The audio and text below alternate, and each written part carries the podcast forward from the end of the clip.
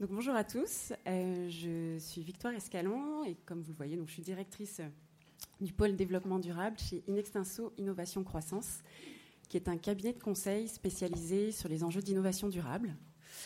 Et euh, donc je vous remercie d'être euh, tous là aujourd'hui pour échanger sur des sujets qui, nous tiennent à cœur, qui sont euh, donc la responsabilité sociétale des entreprises, la qualité de vie au travail et la mobilité. quelle importance pour les entreprises de demain euh, et pour, euh, pour cela, on a invité euh, donc, deux experts que l'on connaît bien chez, chez Inextinso Innovation Croissance.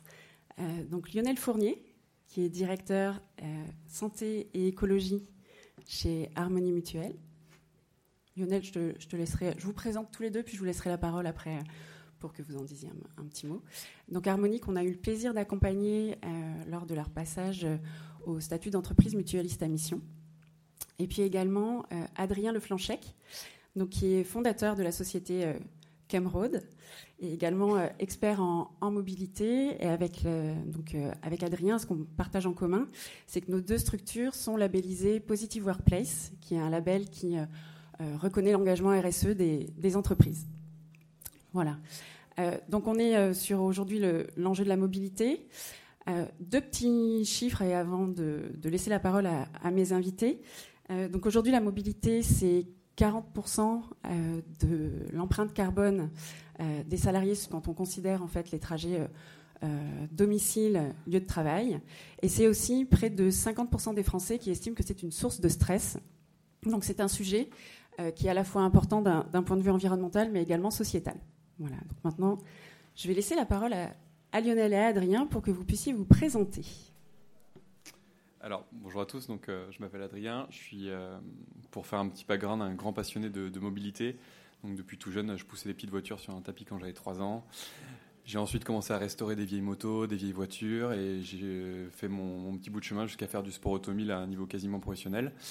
Et euh, j'ai créé Kemrod après avoir vécu 5 ans en Asie, plus particulièrement à Shanghai, donc à mon retour en France, et après avoir vraiment été un peu choqué de la surconsommation qu'on peut avoir dans ces pays asiatiques. Et euh, par contre, en contrepartie, l'évolution qu'ils ont pris pour pouvoir changer les, les, les, envies qu'on peut avoir en urbanisme de demain. J'ai créé Camerod, qui est une société qui, fabrique des, qui fait des flottes de vélos électriques pour vos entreprises. Donc des flottes de, vélos durables, qui sont fiables, qui sont solides, et qui sont en partie inspirées par ma passion de, la voiture et, de la moto et des, projets, des produits qui ont été créés pour, euh, pour durer longtemps. Voilà. Écoutez, euh, Lionel Fournier, donc, euh, comme on l'a dit tout à l'heure, directeur santé et écologie d'Harmonie Mutuelle, et je suis membre du comité de direction générale, parce qu'on a pensé, pour Harmonie Mutuelle, la, question du lien entre la santé et ce que j'ai appelé les écologies, c'est-à-dire les, plutôt les conditions de vie, enfin je ne veux pas rentrer, mais on est parti plutôt de l'étymologie du mot, ça nous paraît important, hein, c'est-à-dire que, et c'est le, j'allais dire le sel de notre raison d'être, c'est vraiment d'agir pour qu'on ait euh, pour accompagner, euh, je dirais, notre, notre pays. Et, il y a d'autres pays occidentaux qui auraient un chemin mais en tout cas notre pays, sur euh, passer d'un système de santé qui est avant tout un système de soins à un vrai système de santé, dans lequel euh, les conditions de vie contribuent à une bonne santé et on n'attend pas simplement que, les gens soient, malades pour soigner. Donc moi je suis un passionné non pas de mobilité mais de vélo depuis que je suis tout petit. je suis né dans l'Ouest il y a déjà longtemps et je me rappelle que j'allais au catéchisme surtout pour y aller en vélo plutôt que pour, pas trop le dire, mais voilà, voilà. Et c'est voilà, quelque chose qui voilà que j'ai gardé et je continue à faire du vélo à la fois sur le plan, euh, sportif et puis euh, pour les déplacements quotidiens. Et ce qui n'est pas toujours euh, lié d'ailleurs. Hein. Voilà. Alors Lionel, on l'a compris, tu es un passionné justement sur, sur ce sujet des, de la mobilité. tu as commencé à nous en dire un mot. Est-ce que tu pourrais justement expliciter un petit peu la, la vision d'harmonie, euh, d'harmonie mutuelle sur, euh, sur ces enjeux-là de mobilité, euh, pour rentrer un petit peu plus dans le, sur, le, sur le fond. Là. Ouais. Bah, ce qu'on peut dire aujourd'hui, la mobilité, c'est un des, sources principales des émissions de gaz à effet de serre, donc du dérèglement climatique. C'est aussi une des sources principales de l'exploitation d'un certain nombre de ressources naturelles qui, pas forcément en France, mais là où, où il y a les minages et compagnie, euh, sont en train de dégrader euh, considérablement les écosystèmes et la biodiversité. Et puis en France aussi, hein, on le voit bien, quand on crée des routes, etc., c'est pas que positif pour la biodiversité. Donc c'est une source principale de problématiques pour notre santé, parce qu'avant tout, nous, le sujet, c'est quand il y a des règlements climatiques, c'est un sujet de santé. C'est pas un sujet parmi les autres, c'est un sujet de santé. Hein, on a eu voilà, je vais arrêter après sur les chiffres un peu négatifs, mais euh, il faut quand même le dire. C'est euh, probablement 11 000 morts cet été en France, liés aux canicules. Et euh, on peut parler de toutes les questions, voilà, toutes les maladies liées par exemple aux pollutions atmosphériques qui vont être aggravées par, par le dérèglement climatique et autres. Peu importe. Donc c'est un sujet de santé. Mais d'un autre côté, on travailler sur les mobilités pour avoir des mobilités moins carbonées, la manière dont on va s'y prendre, ça peut être aussi un vecteur de santé. Voilà. Soit on se dit, euh, le meilleur, enfin, on se dit, bah, on, arrête les mobilités, on reste chez soi. Bon, ok, mais enfin, est-ce que c'est crédible? Est-ce que c'est bon pour la santé? D'ailleurs Pas forcément. Si on regarde, le lien social est un élément très favorable à la santé, donc euh, rester chez soi, je pense que ça ne soit pas la, pas la solution. Par contre, il y a un truc nettement plus rigolo, c'est sortir de chez soi, mais le sortir avec une mobilité active, une mobilité décarbonée, la plupart du temps, en tout cas moins carboné. Et là, ça a des aspects très positifs sur la santé. Alors évidemment, on va moins émettre de gaz à effet de serre, on va moins émettre de polluants. Donc ça, c'est tout le monde qui va en profiter. Je rappelle qu'en France, c'est 49 000 morts chaque année, au minimum d'ailleurs, liés à la pollution, à la mauvaise qualité de l'air. Donc ça, on peut, parce qu'on va adopter une mobilité décarbonée, euh, être beaucoup plus vertueux sur ce point-là, voire euh, être complètement neutre. Et le fait de faire cet exercice physique, va apporter des éléments complètement prouvés sur votre santé. Hein, il y a par exemple, il y a plusieurs études scientifiques qui ont été euh, menées. Je pense à une en particulier à Glasgow, qui a été menée sur, euh, sur une durée euh, relativement longue, dans laquelle on a observé sur une ville, sur un quartier, sur Glasgow, des gens avec des, des, populations, voilà, avec des habitudes de vie assez similaires, sauf que certains prenaient le vélo de manière régulière et d'autres pas. Au bout de quelques années, c'est moins 46% euh, moins 45% de, de, cancer et moins 46% de maladies cardiovasculaires. Donc, en agissant sur le dérèglement climatique, en adoptant les bonnes mobilités, on peut aussi aller chercher des co-bénéfices en matière de santé. Et donc ça, ça nous paraît absolument indispensable. Et l'ADEME dit que par kilomètre de vélo parcouru, c'est 7 centimes de frais divers économisés pour les collectivités, depuis l'entretien des véhicules, l'entretien des routes, euh, les, les, frais de santé. Et donc, on s'est dit, si on arrivait, nous, avec nos 4,5 millions et demi d'adhérents, à, en convaincre ou en, en accompagner seulement 5% pour faire du vélo régulièrement, ça permettrait de générer 100 millions chaque année d'économies euh, de frais divers pour euh, la collectivité que nous sommes. Voilà. C'est comme ça qu'on euh, aborde ce sujet, voilà, en se disant, c'est un vrai vecteur pour agir sur quelque chose qui est un problème de santé, le dérèglement climatique, et c'est un moyen aussi d'aller chercher des co-bénéfices. Merci Lionel. Euh, toi, de ton côté, Adrien, euh, donc tu as un parcours qui est différent. Euh, j'imagine que tu as une vision un petit peu également différente en fait sur, sur la mobilité. Ouais, moi j'ai une vision complètement différente et je pense pour ça il faut vraiment prendre du recul. La, mobilité, ça a été un vecteur. On, s'est sédentarisé à peu près il y a 12 000 ans en Mésopotamie. La première évolution par rapport à la mobilité, ça a été l'invention de la roue, donc souvent attribuée aux Sumériens en 3500 avant Jésus-Christ, mais en fait c'est plutôt 4000 euh, en Europe. Et à partir de là, on a commencé à avoir une évolution, donc on a pu mettre une charrue avec des bœufs, on a pu commencer à faire du, commerce. La mobilité permet aussi, est un pilier de l'humanité, et ça permet aussi de faire euh, évoluer les, populations. Après, on n'a pas eu beaucoup de beaucoup d'évolution. Puis, euh, sur l'époque de l'Empire romain, on a vraiment eu l'apparition du, bateau, qui a été qui a été un premier énorme vecteur d'expansion de l'humanité. Il euh, faut savoir que les Romains, à, leur épogée, je crois que c'était en 100 avant Jésus-Christ, avaient à peu près quasiment 900 lignes de bateaux, ce qui est extrêmement puissant et ça leur permettait aussi de contrôler tout leur territoire. Donc déjà, on voit aussi que la mobilité a un intérêt pour la gestion d'un grand empire. Et après, on n'a pas eu grand-chose. On a eu vraiment euh, bateaux, les chevaux, on s'est déplacé comme ça. Il fallait aussi prendre en compte déjà qu'il y avait déjà une énorme disparité dans l'utilisation des mobilités, que ce soit des gens qui étaient riches qui utilisaient des chevaux pour se déplacer, ou alors des gens qui étaient à pied ou qui prenaient le bateau. On n'a pas eu grand-chose. On a eu la machine à vapeur, fin des années 1600, 1685, je crois, invention de Denis Papin, un français, à la cour du roi Louis XIV, qui invente la machine à vapeur. on n'en fait pas grand-chose pendant 100 ans. Fin des années 1700, machine à vapeur sur la première hippomobile. Donc une hippomobile, c'est ce qui était derrière un cheval. Euh, on crée à peu près en France, on crée à ce moment-là en France la première machine qui peut se déplacer avec une puissance qui n'est pas euh, humaine ou qui n'est pas euh, animale. On continue un petit peu à avancer. On a l'invention du premier bateau à vapeur par Geoffroy d'Aban en 1770, je crois, quelque chose comme ça, qui crée un bateau avec des rames qui bougeaient comme ça et qui était un énorme bide parce qu'il n'a pas pu passer les, écluses. Geoffroy d'Aban crée dix ans plus tard la roue à aube. Donc grosse évolution aussi pour pour le transport. Et après, on a une invention française en 1820, je crois, qui est euh, le brevet de l'hélice, qui permet là de faire des gains qui sont vraiment stratosphériques en termes de déplacement euh, et de mobilité.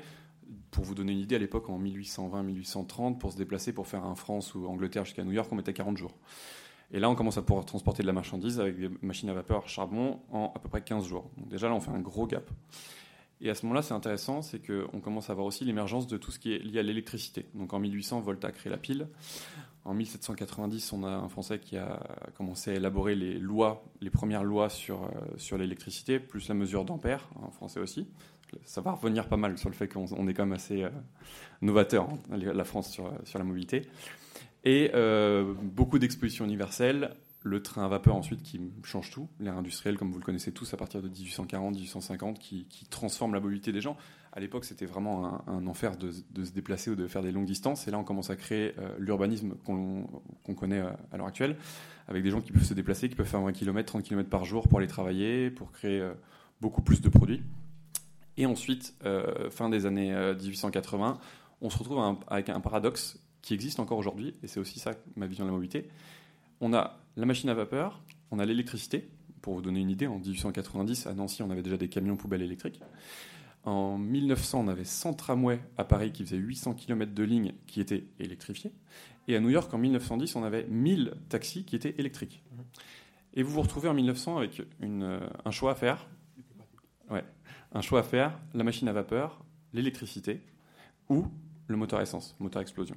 Et à ce moment-là, on avait des gros problèmes de stockage d'électricité. Euh, la batterie plomb-nickel, la batterie plomb-acide, qui avait été créée aussi par un Français en 1950, 1850, n'était pas assez développée pour garder de l'électricité. Et le moteur explosion, plus pas mal de lobbies, ont fait que ce développement a été, a été plus intéressant. Et ce qui est drôle, c'est qu'après, depuis 5000, 6000 ans, l'homme essaye de se déplacer et essaye d'avoir une mobilité qui est de plus en plus rapide. On a toujours voulu se déplacer plus vite. Et aujourd'hui, on se retrouve face à un problème. On se retrouve face à une mobilité qui doit être plus sobre. Et c'est la première fois. On n'a plus besoin d'aller plus vite. Avant, on avait le Concorde, on l'a plus. On va moins vite pour aller à New York. Et pour moi, c'est ça la vision de la mobilité. C'est un pilier de l'humanité dans le développement, comme, comme peut l'être l'art, comme peut l'être euh, la science ou autre. Et c'est quelque chose qu'on doit, qu'on doit reformer. Et aujourd'hui, on est à une période qui est vraiment, euh, je pense, très très intéressante, parce qu'on va tous modifier la manière dont on a de, se déplacer. Pour vous donner juste un petit chiffre, par exemple, en France, euh, de 1 à 5 km, c'est 60% des trajets, c'est la voiture. C'est un petit peu ridicule de se déplacer de 1 à 5 km en voiture. Si vous êtes au fond de la Savoie et que vous devez aller chercher quelque chose, je veux bien comprendre. Mais pour des trajets qui sont plus, plus simples, je pense que c'est un, petit peu plus compliqué. Donc voilà, c'est un peu ma vision euh, globale. Merci. Euh, pour, pour, cet éclairage. Alors, donc, euh, Lionel est revenu avec un certain nombre d'ordres de grandeur hein, qui, sont, qui sont intéressants à avoir en tête. Adrien avec un vrai cours d'histoire. Merci. Euh, c'est important. Ouais, ouais. Et maintenant, bah, je pense que ça intéresse quand même la salle aussi de savoir bon, concrètement comment est-ce que vous adressez en fait ces enjeux de mobilité au sein de vos deux structures qui sont très différentes. Lionel ou Adrien, qui, qui veut démarrer? Je peux commencer. Alors, donc nous, euh, chez Cameron, on a une solution de flotte de vélos électriques pour, pour l'entreprise. Donc l'idée, c'est vraiment de, de, proposer quelque chose pour l'employeur et pour l'employé qui va permettre de décarboner les petits trajets et aussi qui va contribuer à un bien-être. Aujourd'hui, on le voit, euh, le bien-être en entreprise, c'est quelque euh, c'est quelque chose qui est à même de tous les débats, dont on parle beaucoup à ProDurable. Et je pense que le, vélo peut être, un, peut être ce vecteur de, modification. Il y a beaucoup de modes de transport qui peuvent se, défendre dans une ville. Le, vélo, avec le Covid, avec le télétravail, il y a une vraie prise de conscience sur le fait que ce soit un outil de déplacement qui soit cohérent. À l'époque, euh, je veux dire, il y a, a 4-5 ans, on se disait, bon, non, je préfère utiliser la voiture ou autre. Maintenant, on a du télétravail. S'il fait moche, il pleut, bon, 4 jours par semaine, il fait beau, un jour un jour il pleut, vous n'allez pas prendre le vélo, vous allez l'utiliser pendant 4 jours on a des solutions qui sont en train de se créer. Et c'est ce que nous, on essaie de proposer chez Camerod, et de se plugger directement sur les systèmes des entreprises en vous proposant un système qui est vraiment cohérent et qui est adapté à la demande. Donc, euh, voilà. Et après, je pourrais rajouter aussi que de temps en temps, il y a des demandes qui ne sont pas forcément logiques de la part de toutes les entreprises. On a des entreprises qui veulent tout le temps des choses qui sont différentes. Donc c'est aussi ça de, de s'adapter. Et ça, c'est pas forcément facile. On a des, des entreprises qui vont vous proposer en, des systèmes en vous disant ouais, on a un vélo qui est révolutionnaire pour ça, mais on a des gens qui ont des demandes qui sont très différentes. Et c'est aussi important de pouvoir s'adapter à la demande, parce qu'on passe pas d'une voiture à un vélo euh, en claquant des doigts. Il faut avoir l'outil qui soit adapté, et c'est ce que nous on essaie de proposer, quelque chose de logique et qui va aussi être pérenne et durable, parce que c'est important. Mettre des flottes de vélos électriques qui sont importés de Chine ou autre, c'est pas du tout l'intérêt surtout sur des produits qui sont pas fiables. Il faut, il faut, qu'on ait, il faut avoir une cohérence de, de A à Z que ce soit au niveau de l'entreprise et de la QVT, donc dans la mise en place des outils et aussi dans la mise en place de l'utilisation. On reviendra peut-être, enfin, si on a le temps, sur euh, justement l'importance du passage à l'action. Euh, entre, enfin voilà, il y a, l'intention et comment est-ce qu'on passe concrètement à l'action. Avant ça, bah, peut-être Lionel, tu nous en parleras. je pense que c'est un axe aussi qui est développé chez, chez Harmonie Mutuelle. voilà, côté Harmonie, comment ça se passe concrètement, alors en interne avec vos adhérents? Voilà, bah, en interne d'abord. De toute façon, nous, ce qui nous obsède, c'est de passer de l'intention à l'action. Voilà. Parce qu'après, on peut toujours euh, voilà, euh, dire il faudrait que. Mais, euh, et, sur le vélo, les gains peuvent être rapides. Hein. La, fabrication, l'impact carbone de la fabrication d'un vélo, c'est 70 fois moins ou 80 fois moins que la fabrication d'une voiture. L'utilisation, c'est 1 gramme d'émissions de CO2 pour, par kilomètre au lieu d'être à, à, 100 ou 200. Enfin, voilà, il n'y a pas photo. Alors, déjà en interne. en interne, on, alors on a un peu mieux que, les stats, mais bon, euh, on a interrogé nos, collègues. Et ceux qui ont répondu, bah, pour faire notre bilan carbone, ceux qui ont répondu, bon, qui sont peut-être pas les moins concernés quand même, hein, il y a peut-être un biais, euh, voilà, nous ont dit, bah, quand ils habitent à moins de 5 km, il y en a quand même 37% qui prennent leur voiture. Donc on a encore un peu de travail. Et, bah oui, 37, ouais. Donc, euh, Donc on se dit, bah, il faut qu'on aille dans le concret. alors après, il y a des endroits où, quand on est en pleine campagne, etc., Bon, il n'y a pas du tout d'infrastructure routière, on peut l'entendre, même si voilà. Mais il y a aussi des sujets très. Mais par contre, euh, enfin moi, je, suis à Nantes. Hein, le nombre de voitures qu'on va rentrer dans la ville ou circuler en ville avec une seule personne, donc il y a du travail. Et puis il y a. Par contre, il y a des sujets très concrets à régler. Euh, si, euh, par exemple, je me fais voler, enfin, j'ai pas de parking sécurisé, etc. Donc on a déployé en interne, c'est pas le cas partout, mais ça a quand même bien avancé, des parkings avec les, les, bons dispositifs d'attache, etc. Euh, voilà, donc ça c'est le premier point.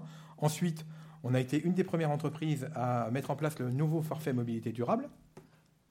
On a même intégré aussi euh, euh, dans notre intéressement un critère d'intéressement qui va être lié à notre capacité à réduire euh, notre impact carbone de l'ensemble de nos déplacements. Donc ça veut dire que ça donne du levier d'action. Euh, euh, bah, je prends le vélo plutôt que la voiture, je prends le train plutôt que l'avion, etc. Donc, et ça va faire partie du, déclenchement des critères d'intéressement. voilà. Et on va poursuivre. On a d'autres idées là. J'aimerais bien, par exemple, avoir un partenariat. On est en train de, de pousser le sujet pour que bah, une utilisation plus simple du forfait mobilité durable. Euh, voilà, et qui puisse même être utilisé pour, euh, pour acheter du matériel. Parce que le forfait mobilité durable, quand vous remboursez les indemnités kilométriques vélo, mais si, ou vélo ou autre euh, mobilité, mais si vous n'avez pas le matériel. Donc on est en train de travailler sur ce côté-là. Et puis après, nous, notre levier d'action, c'est pas simplement nos 5000 collègues, c'est aussi les, les 4 millions d'adhérents, et je pense en particulier à ceux qui sont dans les 70 000 entreprises clientes. C'est là-dessus qu'il va falloir qu'on agisse. Donc là, on, voilà, on est en train de, travailler sur euh, euh, ce qui pourrait être proposé en termes d'accompagnement. Et pour ce faire, on n'essaye pas de réfléchir en chambre, mais on réunit euh, dans différents endroits des entreprises avec des dirigeants, avec des salariés, et sur différents sujets, dont celui de la mobilité, on essaie de voir ce qui empêche de passer de l'intention à l'action. Et de déterminer quels sont les points qu'il faut faire bouger. Et après, voir si on peut soit nous-mêmes, soit euh, les entreprises elles-mêmes, parce qu'elles ont été mises en rencontre, soit avec des partenaires, euh, enlever, enlever ces points-là. Vous voyez, par exemple, à Nantes, on s'est réunis à plusieurs entreprises, parce qu'on s'est dit, le télétravail, c'est très bien, sauf qu'il y a des gens qui n'ont pas euh, la pièce isolée pour télétravailler chez soi, et ça devient vite un enfer. Donc finalement, ils pourraient télétravailler, mais ils ne vont pas le faire. Et donc, ils vont reprendre leur voiture pour traverser la métropole. Donc on s'est dit, bon, on va se prêter des bureaux entre nous.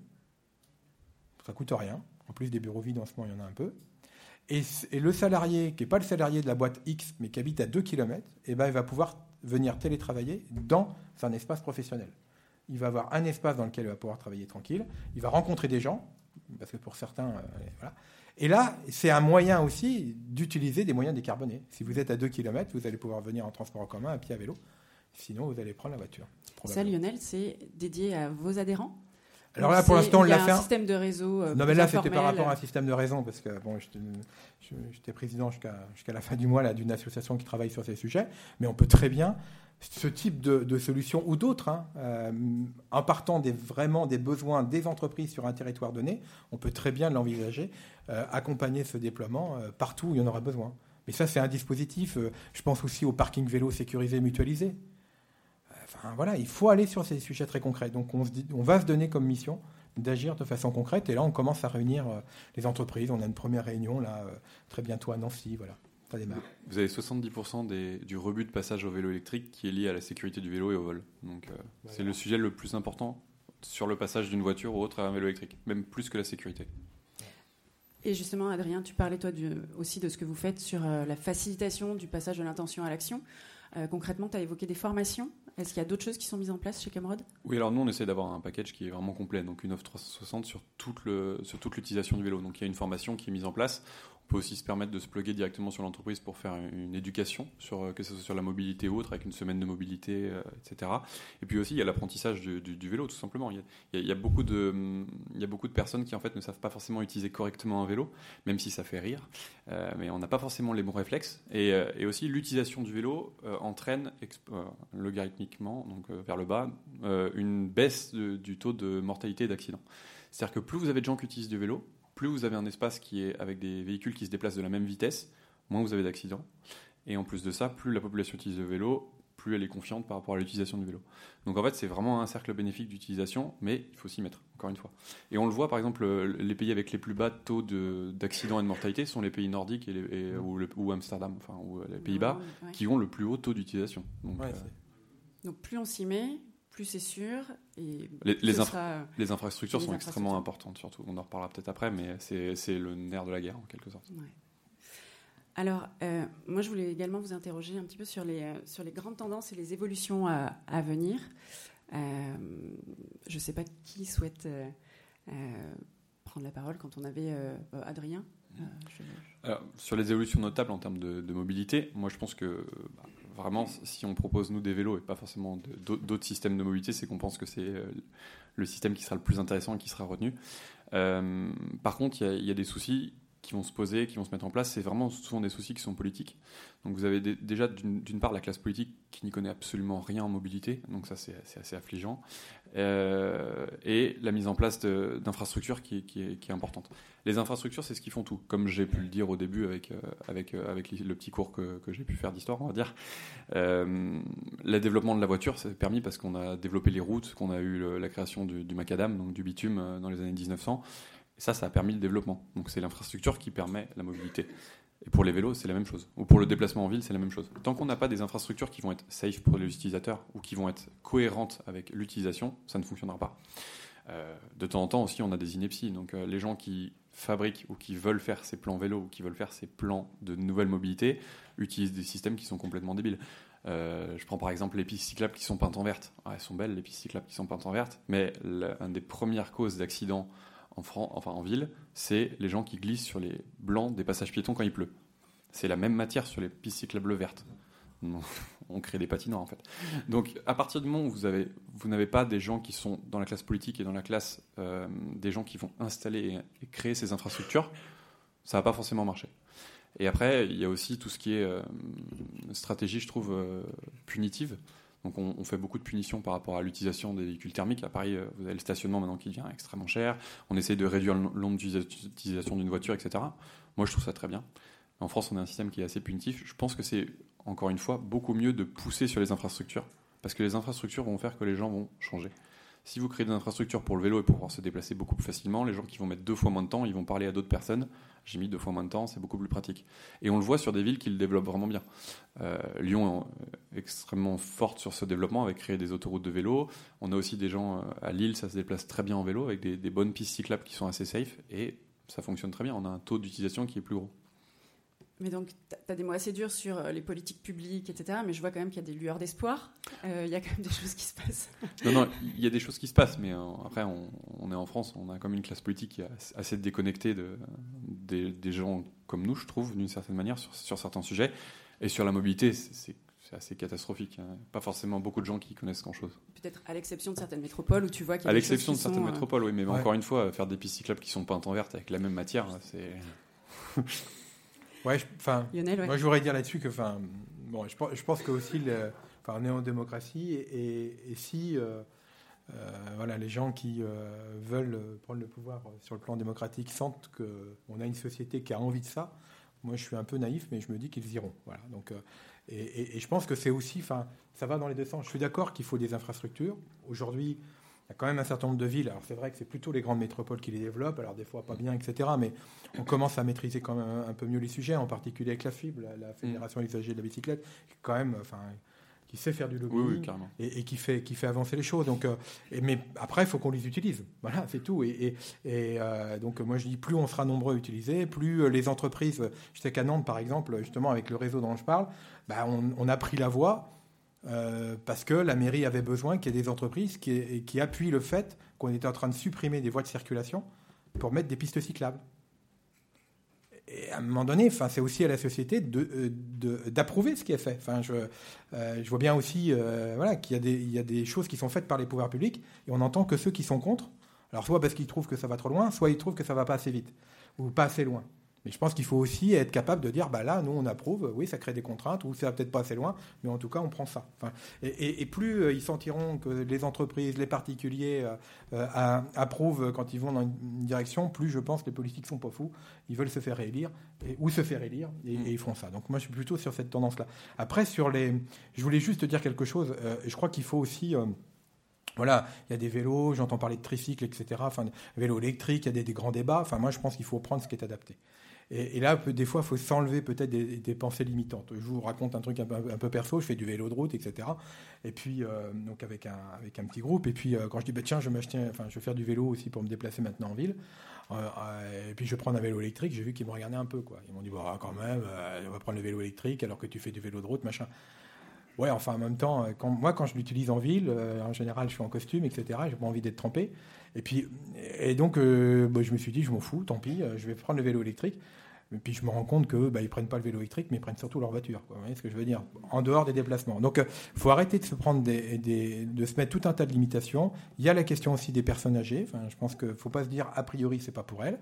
Euh, il y a différents matériels qui existent. Et ben, il faut tout utiliser en fonction des besoins. On en parlait tout à l'heure parce que j'ai changé une expérience personnelle, mais il y a aussi la question de, de la famille, des jeunes enfants, de la sécurité, euh, qui est aussi à, à, prendre en compte. Et vous me mm. disiez, oui, bah, il y a plein de il y a plein de solutions à ça, il faut, faut les utiliser. Enfin voilà, il faut, étudier tout ça, mais, mais, ça existe. Un élément dont on n'a pas parlé, alors, euh, je, regarde, je regarde quand même le temps pour qu'on ait le temps d'échanger avec vous. Euh, dans les nouvelles tendances, dans la préparation de la table ronde, vous m'aviez parlé également de, euh, de tout ce qui concerne en fait la meilleure connaissance en fait des données sur la qualité de l'air en termes d'accidentologie. Est-ce que c'est un point que vous souhaitez développer, que vous pouvez développer sur ce sujet-là bah, alors, nous, nous euh, déjà, euh, Cameron en interne, tous les vélos sont traqués d'une certaine manière, mhm. que ce soit pour la sécurité de l'utilisateur, pour récupérer, et aussi pour remonter de la data bilan carbone pour les entreprises, parce qu'on pense que c'est quelque chose qui est très intéressant de pouvoir quantifier ces datas. Euh, après, on essaye d'utiliser cette donnée pour aller un petit peu plus loin. Donc, euh, nous, sur nos vélos, on met, des, gyroscopes qui vont permettre de capter l'angle du vélo dans la manière dont vous l'utilisez et de pouvoir mapper la ville d'une certaine manière, un petit peu à la manière de Waze pour savoir s'il y a des accidents, s'il y a des zones qui sont plus bouchonnées ou autres. Euh, on est aussi en train de pas mal travailler sur tout ce qui est remontée de data de qualité de l'air, parce que c'est un, un, sujet qui est très, très important. Moi, j'ai vécu en Chine, donc pendant 5 ans, j'ai pas vu le ciel bleu. on est quand même plutôt bien loti en France, mais on a quand même beaucoup de on est quand même bien loti, oui, on a quand même beaucoup de, pollution à la particule fine. Euh, qui est principalement pas forcément causée par le pot d'échappement des voitures, ce que peu de gens savent, mais principalement par les freins et par les particules de carbone. C'est pour ça qu'un des endroits les plus pollués de Paris, malheureusement, c'est le métro, parce que le métro freine dans un espace qui est fermé, et c'est là où vous avez le plus de particules fines. Donc euh, l'idée, c'est aussi de pouvoir réussir à mapper cette, euh, cette pollution. Donc nous, on est déjà en train de, faire rouler des prototypes de vélos avec des, capteurs intégrés. Pour pouvoir réussir directement sur une application après à plugger l'ensemble de ces systèmes et proposer à l'utilisateur tous les matins quand il met trajet domicile-bureau, voilà, j'ai la route qui est la moins polluée, j'ai la route qui est la moins accidentogène. Donc il faut aussi voir, euh, c'est marrant, je fais une analogie avec la manière dont on fabriquait les, voitures à l'époque. Dans les années 1910-1920, vous aviez beaucoup de métiers qui étaient liés à l'utilisation, à la création d'une voiture.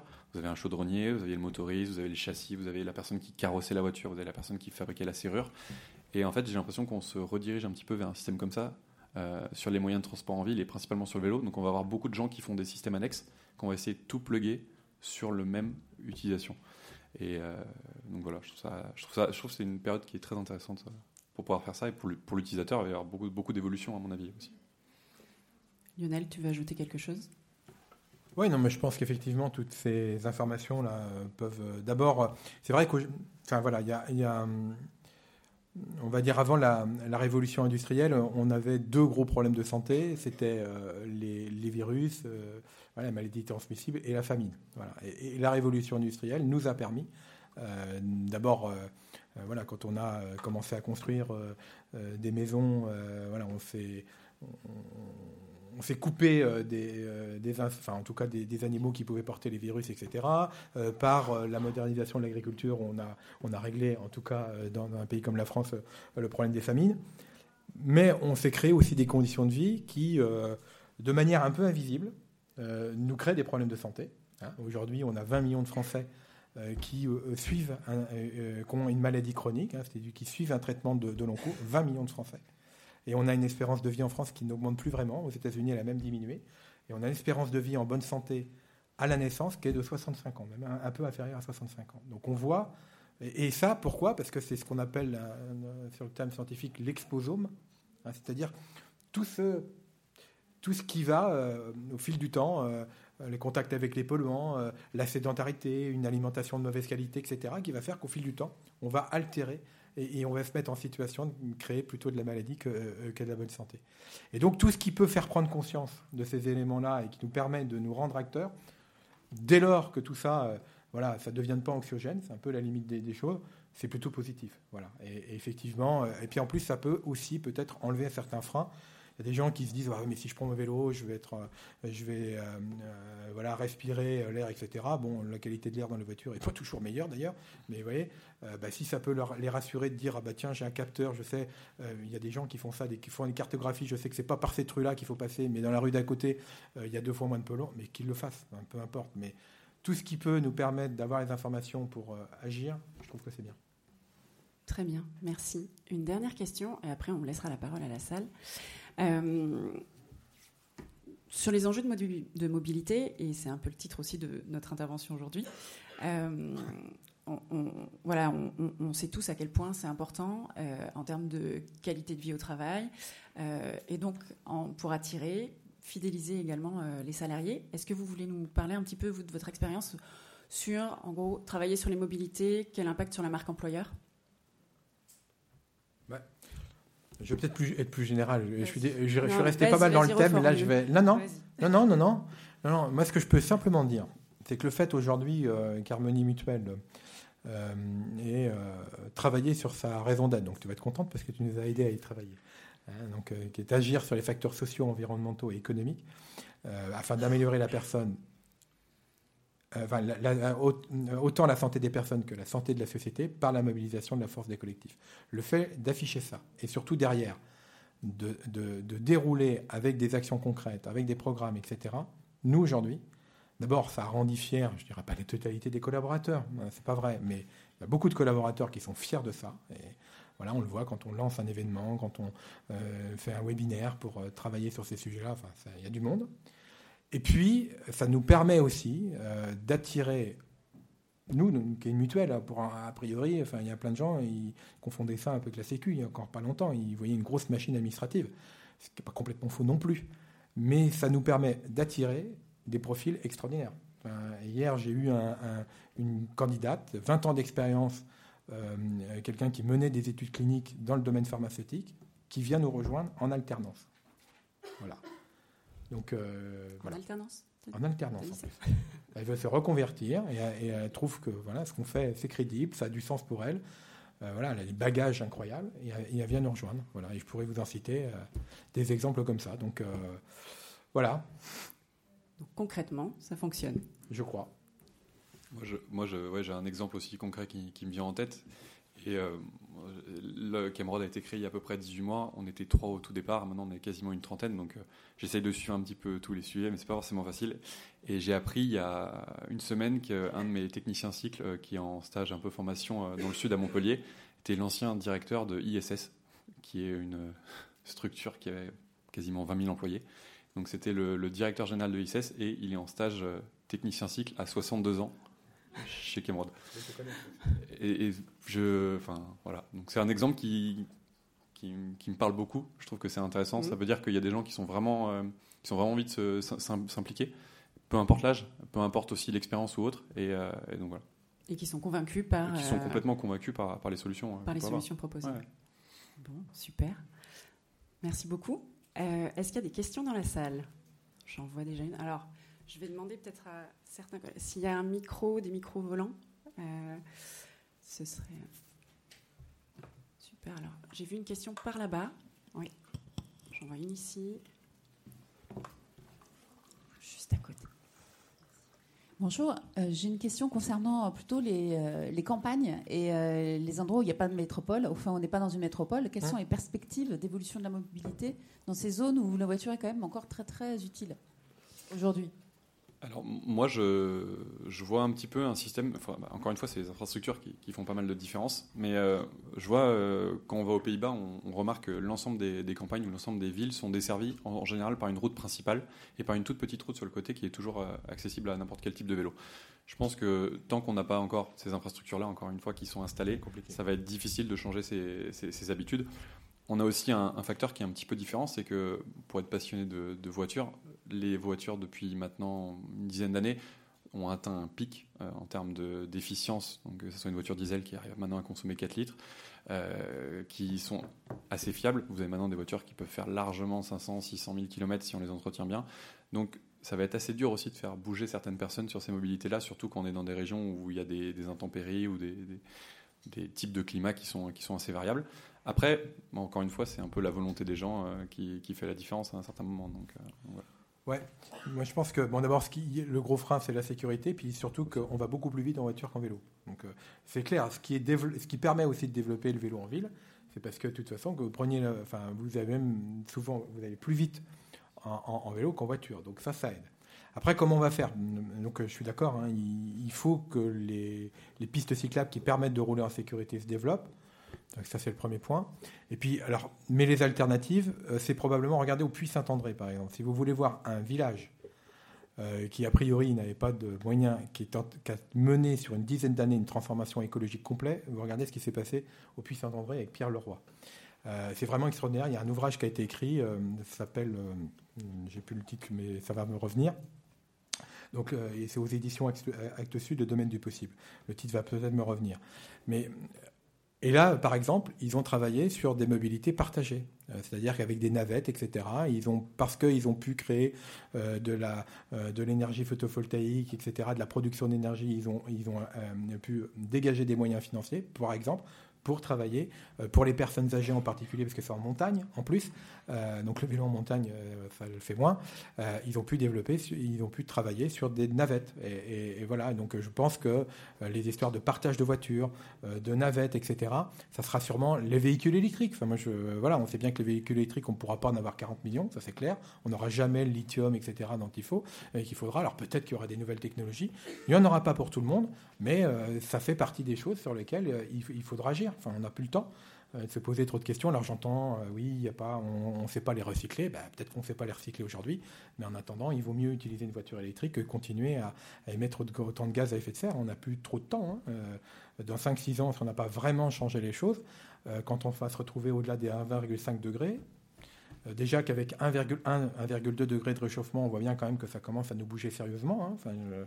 Quand on voit l'état de la sécheresse en France, euh, l'agriculture qui commence à être un peu en, équilibre très précaire, il faut qu'on agisse. Donc, euh, donc je pense que voilà, faut vraiment être assez pragmatique.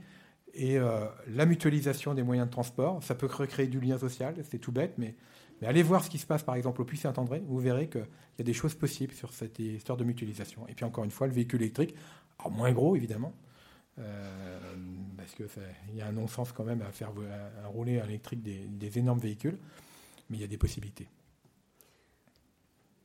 J'en profite sur le recyclage des métaux rares, ça fera l'objet d'une autre conférence une prochaine fois, mais je vois qu'il y avait encore des questions, plein de questions d'ailleurs.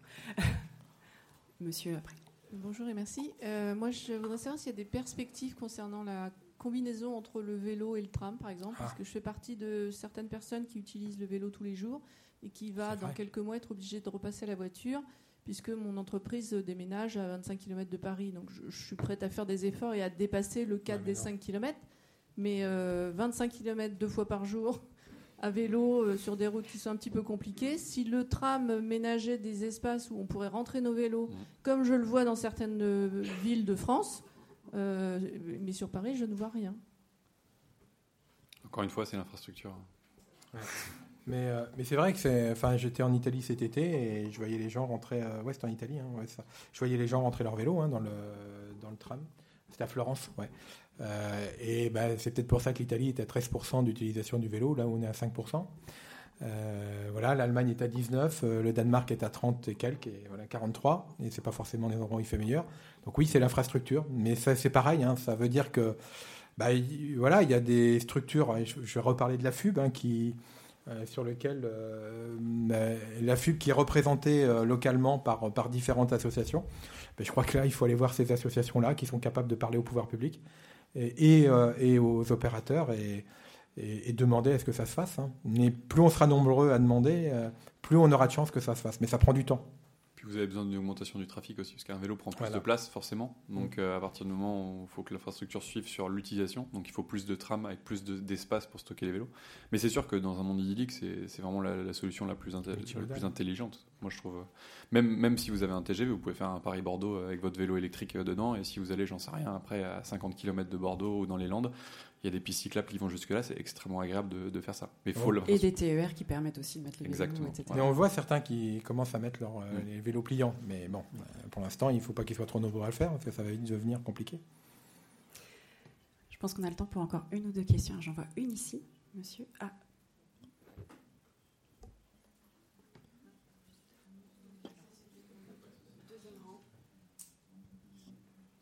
Bonjour.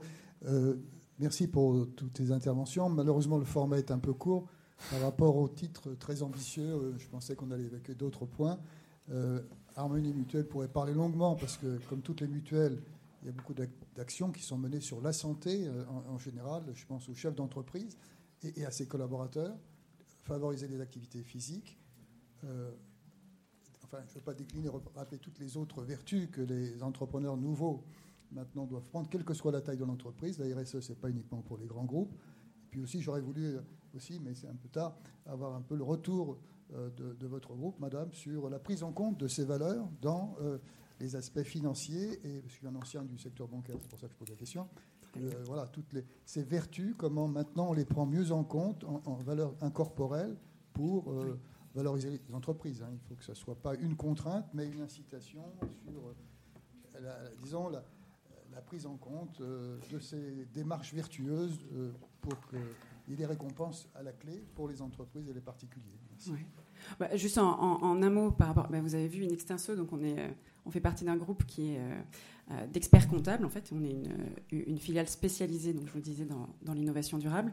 Donc ces enjeux-là sont quand même des enjeux qu'on enfin, côtoie. Alors je ne vais pas pouvoir, dans le temps imparti, là encore, il aurait fallu que ça fasse l'objet d'un échange mais c'est vrai qu'on voit vraiment émerger euh, euh, bah, tout ce qui concerne euh, les critères ESG, des demandes aussi. Alors nous, on accompagne beaucoup de startups. Il y, a quand même, on, demande vraiment énormément de comptes et de plus en plus de comptes aux entreprises. Donc vous avez parlé des grands groupes, mais pas que. Quand je parle des startups, c'est notamment dans le cadre de levée de fonds. On a de plus en plus de demandes pour avoir des due diligence ou en tout cas une étude en fait des données extra-financières parce que ça a une valeur certes immatérielle aujourd'hui, mais qui commence à être valorisé, en tout cas dans, dans les tarifs de rachat ou les, ou les levées de fonds. Euh, donc ça, c'était juste une petite parenthèse. Après, euh, Lionel, je ne sais pas si tu voulais euh, non, mais intervenir, mais sur tout, tout, ce que fait Harmonie.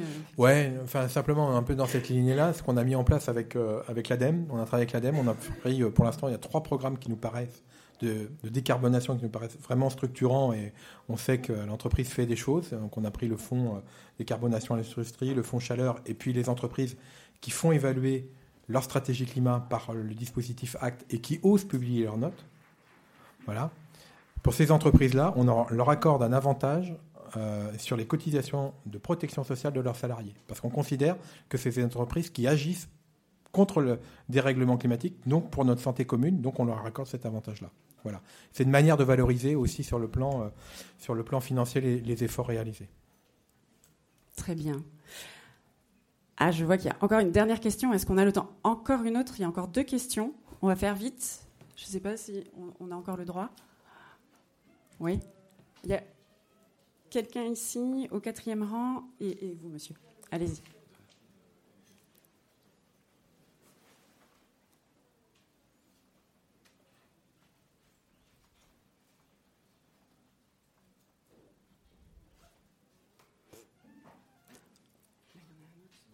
Sinon en, criant.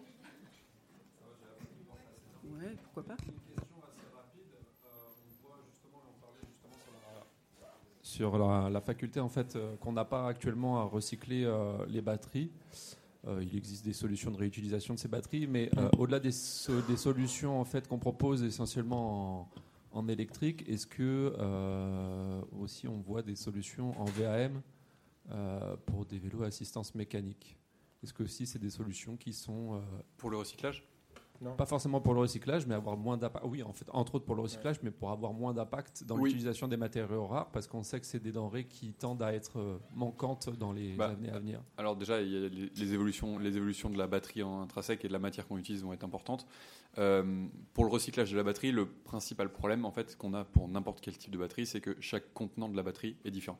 Donc en fait, il y a un temps qui est extrêmement long pour pouvoir démonter la batterie, pour pouvoir extraire les matériaux qui sont rares. Quand vous prenez le recyclage d'une voiture, on fout tout dans la broyeuse et après il y a un système qui existe déjà pour séparer les différents types de métaux. Pour la batterie électrique, c'est pas encore arrivé. Donc il y a beaucoup de travail et beaucoup de temps pour, pour faire ce système-là. Après, il y a des batteries qui sont assez novateurs, dont nous on commence à utiliser des prototypes qui sont des batteries qui sont euh, recyclables. Donc elles ont déjà un BMS qui va permettre d'identifier les cellules qui sont incrémentées par un problème et chaque cellule n'est pas soudée entre elles, mais sont vissées entre elles sur un plateau. Donc à partir du moment où vous avez une cellule qui est problématique, vous pouvez juste changer la cellule en quasiment une, minute ou deux minutes sur la batterie. Tout c'est des choses qu'on est déjà en train de mettre en place. Et après, pour ce qui est des, matériaux rares, bah, il faut toujours savoir les réutiliser. Mais ça, c'est pas forcément facile.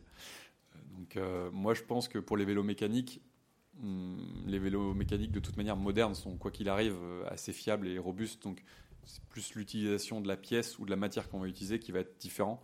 Mais on n'a pas fait énormément d'évolution là-dessus depuis quasiment 100 ans. Donc euh, je ne sais pas si ça, ça va évoluer très vite non plus. Merci. On prend la dernière question et je, pense qu'après, il faudra clôturer. De toute façon, ça va être, euh, ça va être rapide parce que la question, c'était celle que, euh, que, monsieur avait également.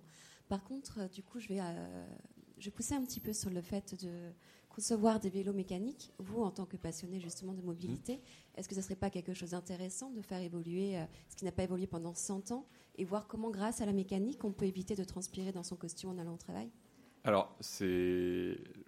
L'évolution du vélo, il est, il est, quand même très poussé maintenant avec les vélos en carbone ou les vélos qu'on peut utiliser en compétition. Par exemple, nous, chez, chez Cameron, on a beaucoup de gens qui font de la compétition de vélo, qui sont des anciens sportifs. Et euh, on n'a pas encore trouvé des systèmes pour pouvoir pédaler plus fort, ou alors faut se doper. Mais euh, techniquement, ce qui n'arrive pas. Ce qui arrive pas. Mais l'utilisation d'un vélo électrique qui est, qui est cohérent, qui est intelligent et qui est assez léger dans sa fabrication permet d'avoir relativement peu d'assistance à utiliser pour arriver de, de, manière présentable, je dirais, au bureau ou autre par rapport aux gens qu'on voit. Donc, ouais, je me rappelle, il y avait eu tout un moment, il y avait le. le comment, Des cardans Le.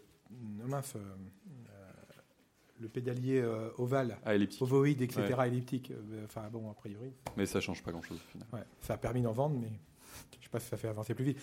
Alors, ça veut pas dire qu'il peut pas y avoir de la recherche, et puis ça peut pas évoluer, mais enfin, aujourd'hui. S'ils avaient trouvé une solution autour de France, ils l'auraient déjà utilisé, quoi qu'il arrive. Hein. Moi, si vous voulez, à chaque fois que je m'achète un vélo de route nouveau, alors je, voilà, chaque fois je me dis je vais gagner du temps, et non. Merci Lionel, merci Adrien pour ces éclairages euh, très intéressants. Merci à vous tous. Bon salon.